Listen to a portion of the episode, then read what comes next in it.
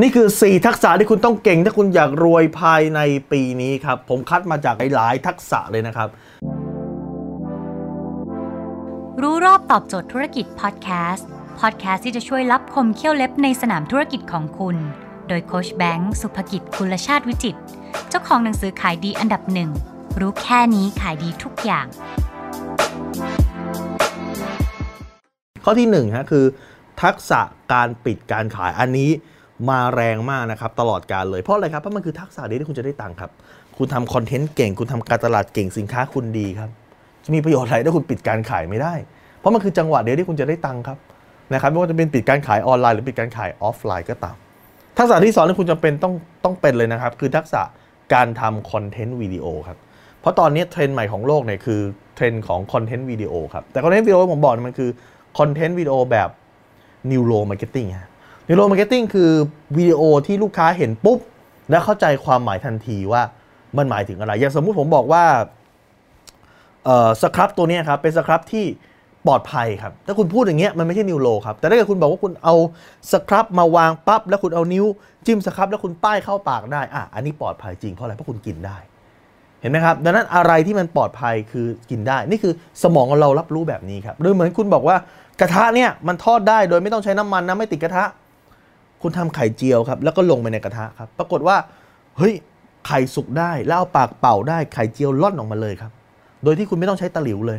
นั่นคือกระทะมันดีจริงนะ มันเคลือบดีจริงที่ไม่ติดกระทะเลย เห็นไหมนี่คือวิดีโอเดียวที่ลูกค้าเห็นปั๊บลูกค้าเข้าใจความหมายเลยครับ และข้อ 3 คือทักษะการใช้คำครับ ในโลกออนไลน์ปัจจุบันเนี่ย มันคือโลกของคำครับ เพราะอะไรฮะเเพราะคุณไม่ได้เห็นหน้า ทุกอย่างคือการเขียน ทุกอย่างคือสคริปต์วิดีโอที่คุณต้องพูดครับดังนั้นการใช้คำคุณจะใช้คำแบบไหน คุณจะใช้คำที่ลูกค้าอ่านแล้วปุ๊บเข้าใจทันทีอันนั้นคุณก็ต้องระมัดระวังบางอย่างเช่นระมัดระวังสิ่งที่เป็นคำสาปของความรู้ครับคำสาปของความรู้คือ คุณนึกไม่ออกว่าไอ้คนไม่รู้มัน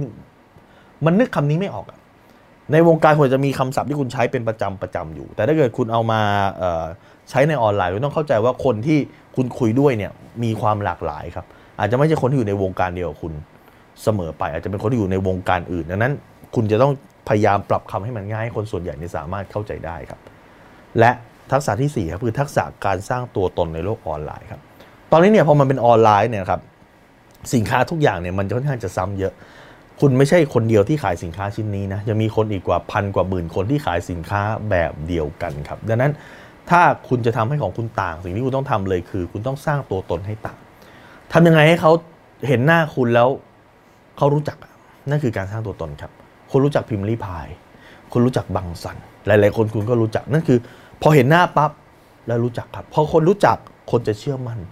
พอคนเชื่อมั่น คุณขายอะไรเขาก็ซื้อครับดังนั้นใช้ 4 ทักษะเนี้ยสามารถทำให้คุณรวยในโลกออนไลน์ได้ครับ ถ้าคุณสนใจสาระความรู้แบบนี้ครับ คุณสามารถติดตามได้ที่เพจรู้รอบตอบโจทย์ธุรกิจทุกวันเวลา7จ็ดโมงครึ่ง จะมีคลิปความรู้แบบนี้ครับส่งตรงถึงคุณทุกวัน ถ้าคุณไม่อยากพลาดคุณสามารถติดตามที่เดซายแบงก์สุภกิจครับทุกครั้งที่มีคลิปใหม่เราจะส่งคลิปตรงไปที่มือถือคุณโดยทันทีครับ